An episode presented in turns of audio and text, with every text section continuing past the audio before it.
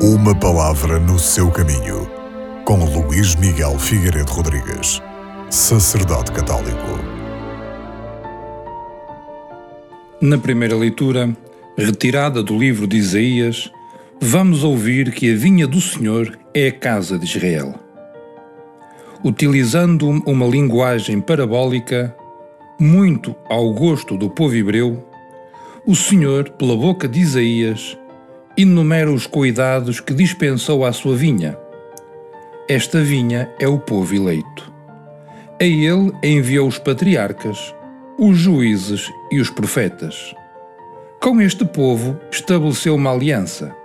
Finalmente enviou o seu Filho, Jesus Cristo, fundador da Igreja que somos todos nós. Ele é a verdadeira vinha.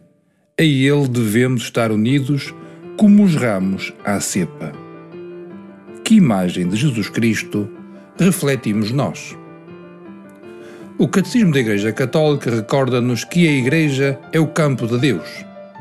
Neste campo cresce a oliveira antiga, de que os patriarcas foram a raiz santa e na qual se realizou e realizará a reconciliação de judeus e gentios.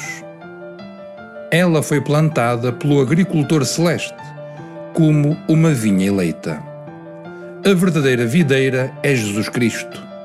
É Ele que nos dá vida e fecundidade aos sarmentos, isto é, a todos nós que pela Igreja permanecemos nele e sem o qual nada podemos fazer.